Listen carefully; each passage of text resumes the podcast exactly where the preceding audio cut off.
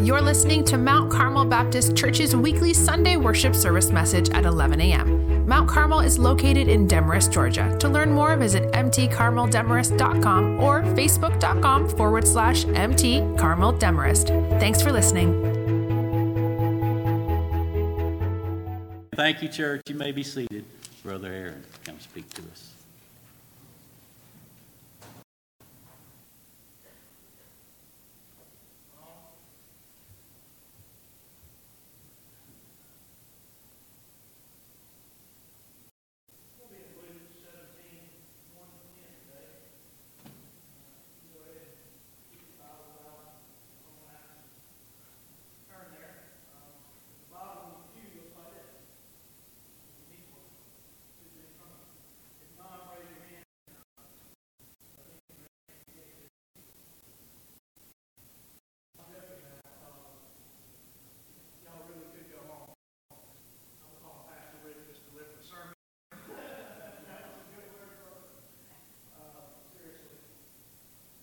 Would be enough for me today.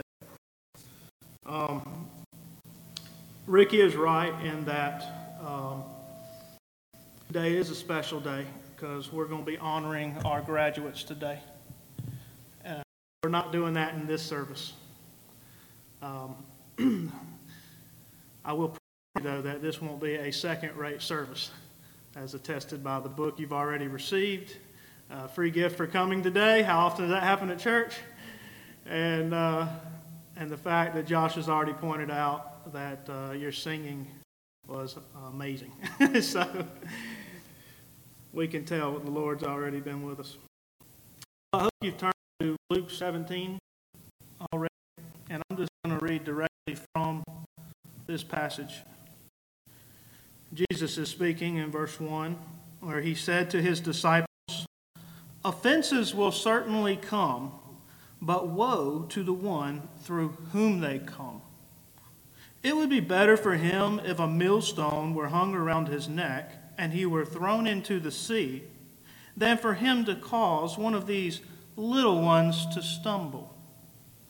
Now, the little ones, or sometimes you'll, you'll read in the scripture, um, children.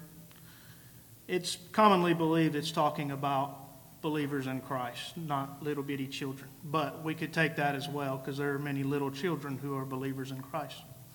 As Brother Randy pointed out, that he was saved. Verse 3 Be on your guard. If your brother sins, rebuke him. If he repents, forgive him. And if he sins against you seven times in a day and comes back to you seven times saying, Repent, you must forgive him. The apostle said to the Lord, Increase our faith. If you have faith the size of a mustard seed, the Lord said, you can say to this mulberry tree, Be uprooted and planted in the sea, and it will obey you. Which one are you having a servant tending sheep or plowing will say to him when he comes in from the field, Come at once and sit down to eat? Instead, will he not tell him, Prepare something for me to eat? Get ready and serve me while I eat and drink. Later you can eat and drink. Does he thank that servant because he did what was committed or commanded? The same way, when you have done all you were commanded, you should say, we are worthless servants. We've only done our duty. Now, all, all 10 these verses are extremely important. But for now, I just want you to focus on in the verses found in the middle of the passage. Right, right smack dab in verse 5, where you see Jesus' disciples asking him to increase their faith. Throughout, throughout Jesus' life and ministry, Jesus would often teach his disciples that with just a minuscule amount of faith, they, yes, they could move mountains. In Jesus' day and time, ancient people mountains as being rooted far beneath the earth, way down there. But mountains weren't the only thing that Jesus told his disciples they could move. As just read to you, we find Jesus telling his disciples that just a tiniest amount of faith, his disciples could also uproot mulberry trees. My dad's a forester, so he knows about trees. uh, actually, I ate out of a mulberry tree for the first time. It was good. Big berry. Not only could they uproot the mulberry tree, but if they just believed, they could hurl this tree like a discus into the sea. So, what you need to know here is that a black mulberry tree live up to 600 years. That Any tree that can live that long would thus require a strong and vast root network. Thus, to move a mountain or to move a mulberry tree by hand alone would have been an impossible task. Um, Natasha has been leading our youth on Zoom meetings. I thank her for doing that. On, on a recent meeting that I attended online with our youth, um, I got to talk to them about the sequoia trees out in California. If it helps think the sequoia trees that, that grow 100 feet, 50 feet, and their roots are only just like this deep, you know, it's not very deep, very deep at all. But it's because they're connected to each other. This is why they've lived and are so big and stand the test of time. So, in reading this verse, we, we tend to focus more on the disciples' request to increase their faith rather than the response Jesus gives to his disciples. And I'm going to explain this mountain moving phenomenon later. now, let me just tell you that the History Channel, if y'all, if y'all are watching Dish or some other satellite, it recently reported how today man, using new inventions, have, have moved more cubic yards of earth in the last 100 years than men in all their previous years. Using simple hand tools to gargantuan machines along with high powered man today has literally moved mountains. He's literally sifted through the beneath his feet. Thus, with the advance of technology, you may not think it too hard today to take a tree out of the ground or even to move a mountain. But what you need to understand is this wasn't the type of mountain moving that Jesus was referring to. Jesus never once mentions what his disciples need to do in their own manpower, their own strength, to move a mountain. In fact, Jesus here never even asks his disciples to move a literal mountain or to move a literal tree. If Jesus did, and let's just pretend again that it's in our day and time, maybe Jesus would have said something like this uh, You see that moving excavator over there?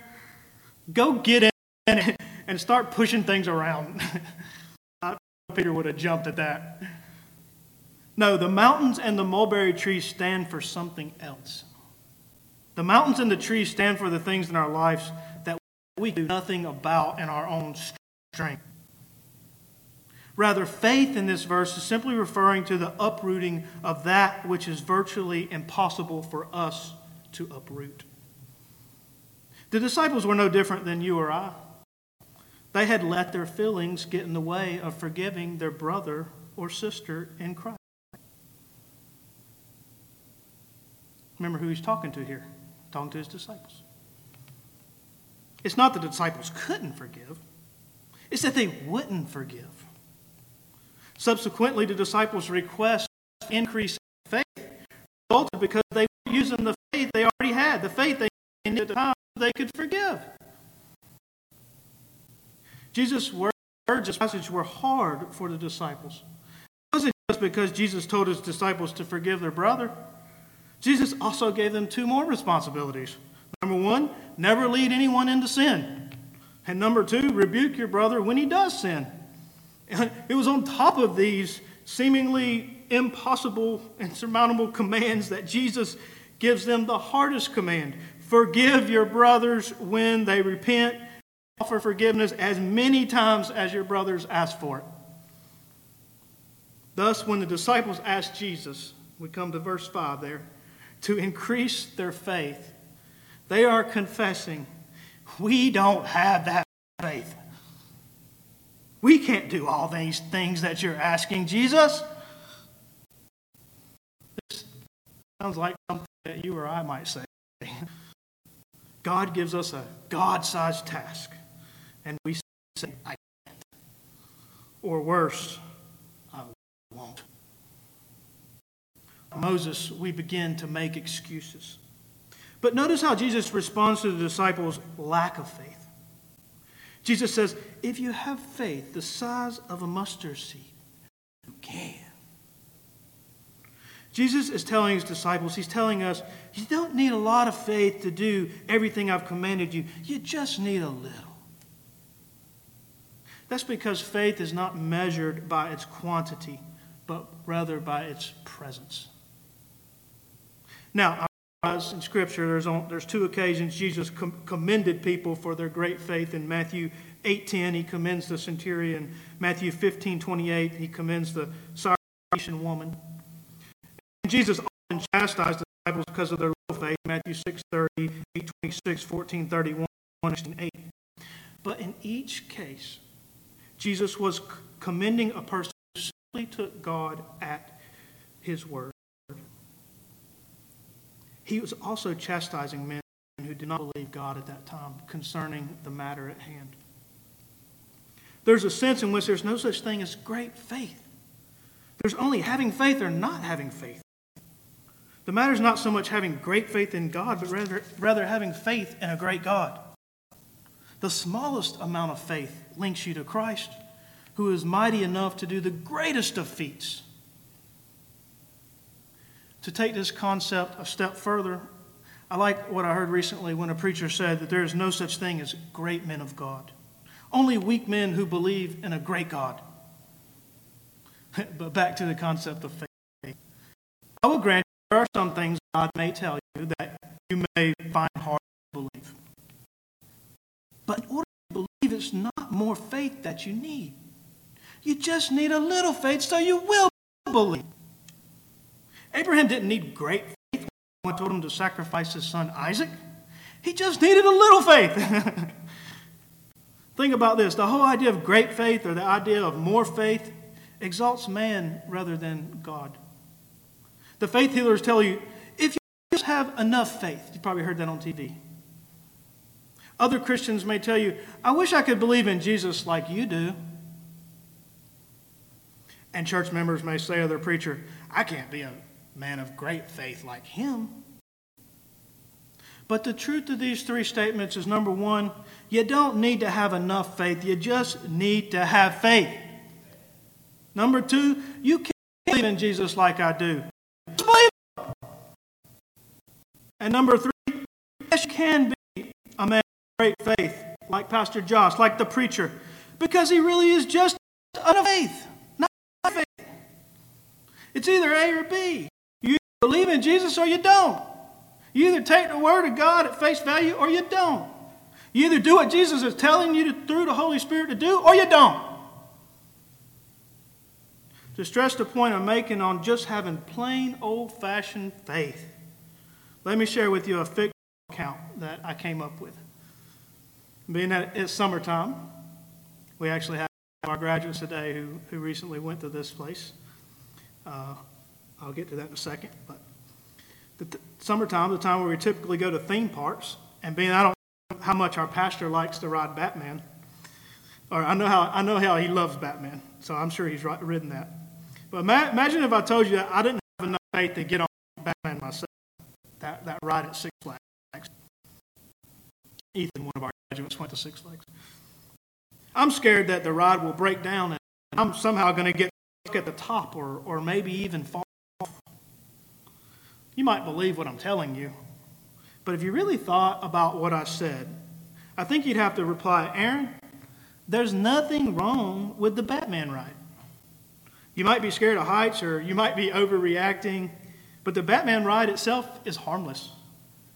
In other words, the object, the object, the roller coaster in this case, has proved itself trustworthy over time. And, and you would tell me that if I'm scared or if I'm not, I'm going to walk off the roller coaster. I'm going to walk off that ride the same way that I walked on it in one piece. now, granted, I might be sick or dizzy when I walk off, but I'm still together. I just need a little faith to overcome my fear so that I can get on the ride and have fun like everybody else does. Truth is, I don't need a lot of faith because just a dab will do. I just need to have some faith. Now, let's take that same. Oh, hey, Josh, have you been on the Batman ride? Okay, yeah, yes. All right, let's take that same Batman ride. And let's suppose I walk up to it and notice some loose screws. And the cart that I'm about to sit in is rickety. And let's say the handlebar is broke and the belt strap is loose. It doesn't take great faith to ride this ride. It takes great stupidity because this will be the last ride that I ride in my life. Having more or less faith is not the issue. The issue here is is the ride trustworthy? In fact, every time you ride in a train, automobile, that's the title of this message, plane, trains, or automobiles. Every time you do that, you, you are expressing faith in the object that you're riding in and also in the pilot or driver of the object to deliver you safely to, the, to your desired destination. My point here today is just simply that Jesus is right in his teaching. It just takes a little grain of faith to trust him. He's already proved that he is trustworthy. What he's asked you to do may seem superhuman, Batman, Superman like. But through the Holy Spirit, you can obey his commands. In regards to the disciples' lack of faith in forgiving their brother, the disciples' root of bitterness might have run as deep as those old mulberry trees. The roots can run deep sometimes. But Jesus is telling his disciples if they have faith, he has forgiven them. They already have all the faith they need to forgive their brother. The tree will be cast into the sea, the same where sin is to be remembered no more. Perhaps as Jesus was saying to his disciples, perhaps some Old Testament verses came into their mind, such as Micah 7 18 to 19. Who is a God like you who pardons iniquity and passes over the transgression of the remnant of his inheritance, who does not retain his anger forever because he delights in loving devotion? You will again have compassion on us. You will tread our sins underfoot and hurl all our iniquities into the depths of the sea. Remember when Peter denied Jesus? Jesus told him, I said, Hey, I hope you go and then he did, and he said, Go and feed my sheep. What about Jeremiah 31 34? As far as the east is from the west, so far as he our transgression from us. And no longer shall each one teach his neighbor and each his brother, saying, Know the Lord, for they shall all know me. From the least of them to the greatest declares the Lord, for I will forgive their and I will remember their sin no more. Actually, the verse before that was Psalms 103 12. See, I just made a mistake. We need forgiveness when we make mistakes, don't we? Now, if that's not a mountain moving experience there, Jesus and his disciples, I don't know what is. I'm talking about the fact that our sins can be forgiven. But after spending nearly all my allotted time to you, talking to you this morning about faith, what if I, what if I told you that this passage here actually has very little to do with faith? Would that like be a shock to you? Is this all talked about so far? That's precisely what I'm telling you. sure, this passage is about that it brings the subject up, but this passage is ultimately about our I having faith. Rather, this passage is about us obeying God and being humble while we obey. The disciples needed to live out their faith by forgiving their brother, but even more, they needed to do this because Jesus had commanded them to. Hebrews 11:6 teaches us that without faith it is impossible to please God. Disciples had no power to forgive their brother if they weren't in the faith, but they were in the faith. There's a big difference in having the Holy Spirit enabling power to forgive and then taking that same act to forgive. It's easy to come to church, it's hard to forgive your brother or sister at church. Yet Jesus, says, if your brother sins against you, seven times, forgive them every time. Remember Scripture, to obey is better than sacrifice. And if you're offering your gift on the altar and then you remember that your brother or sister has something against you, leave your gift there in front of the altar and go and be reconciled with your brother or sister, and then come and offer your gift. Jesus here isn't telling his disciples to have faith, he's telling them, activate the faith you've already got. You see, this passage is more about what God wants you to do and the way He wants you to do it than it is about trusting God with more or less of your faith. Jesus provides you with this teaching so you'll obey Him more, and that as you do that, you'll do it with ever increasing humility. Thus, the most difficult and impossible things you can possibly imagine can, can be accomplished through the same mighty God who humbly provided you with your salvation. Our passage today isn't about you struggling to have enough faith. It's about you struggling with some difficult commands to obey. And you know, today's passage contains only a small sample size of all the commands that Jesus gives in Scripture. Tons of commands. Jesus himself knows it is impossible for us to obey the commands he gives us. That's why he's forgiven us. That's why he's provided himself as the way for our salvation. And that's why he and he alone has the right to command us to forgive others. Man,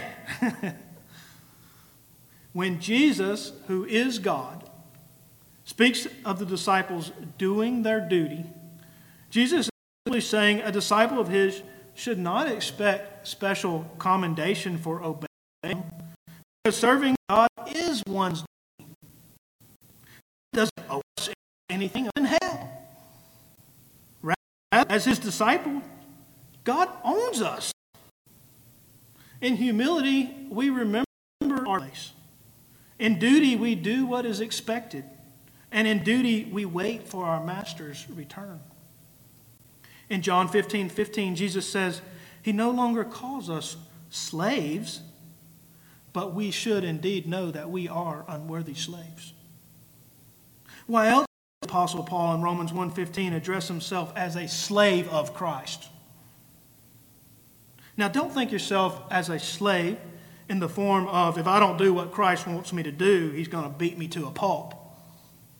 That, that type of slavery was never um, approved of in the Bible, never. In the Bible, a slave is simply a servant. And a servant should do work as unto Christ. If Christ himself who said he came to serve and not be served. Luke 17 says, In the same way, when you have done all that you were commanded, you should say, We are worthless servants. We've only done our duty. Our, pastor loves Charles Spurgeon, Prince of Preachers, right? He said this when reading this verse. He said it was akin to pouring cold water down one's back. right?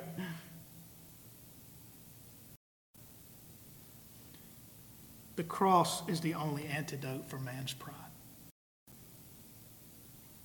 The cross is what allowed the Apostle Paul to say, I've been.